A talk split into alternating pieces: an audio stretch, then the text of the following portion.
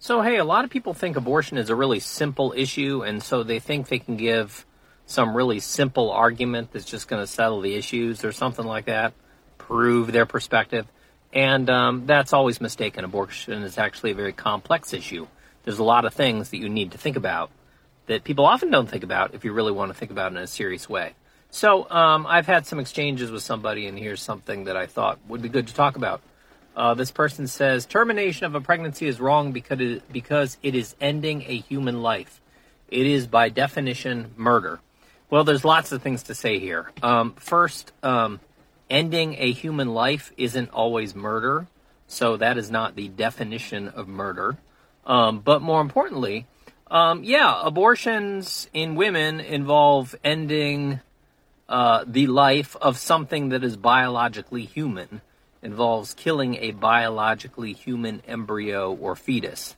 And when I talk about abortions, I'm usually always talking about very early abortions, early abortions, not late abortions.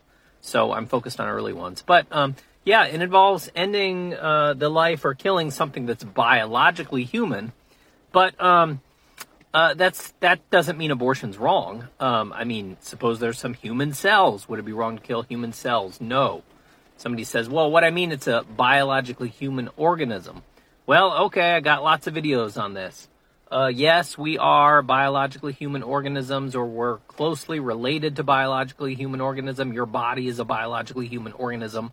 However, are you wrong to kill? Do you have the right to life because you're a biologically human organism? Um, if you think about it, and people often don't think about it, they don't think about, well, why do I have the right to life? Um, it's not because you're a biologically human organism. I mean, we know that. The question is, why would a being like you, that is a biologically human organism or is related to one, have the right to life?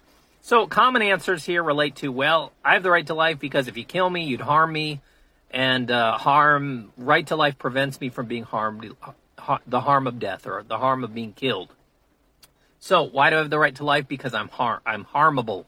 Well, why am I like that? Well, because I'm a conscious sentient being. Um, that would be a view uh, kind of related to consequentialism or utilitarianism, and lots of views hold this. Another view would be like, well, you're wrong. You have the right to life. You're wrong to kill because you're a rational being. You're an autonomous being. You can make choices.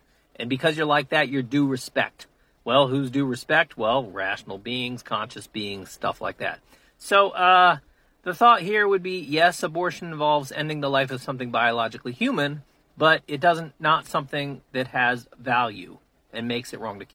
Finally, the right to life doesn't seem to be a right to somebody else's body, so that complicates it all too. Um, but there's other videos about that. Okay, the simple argument is no good. Short Cast Club